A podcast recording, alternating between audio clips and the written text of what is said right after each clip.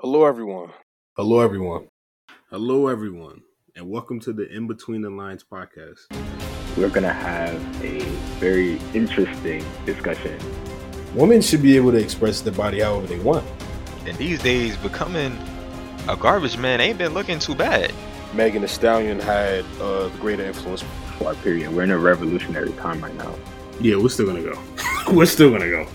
But as much as I love New York music and I love pop smoke as well, I'm going to stick with Megan Thee Stallion. And It would be a problem for them to have a lot of hair on their arms, legs, feet, have a mustache. Because all the cheap foods that you buy, they're all unhealthy. Uh, but for now, we're signing off. The In Between the Lines podcast.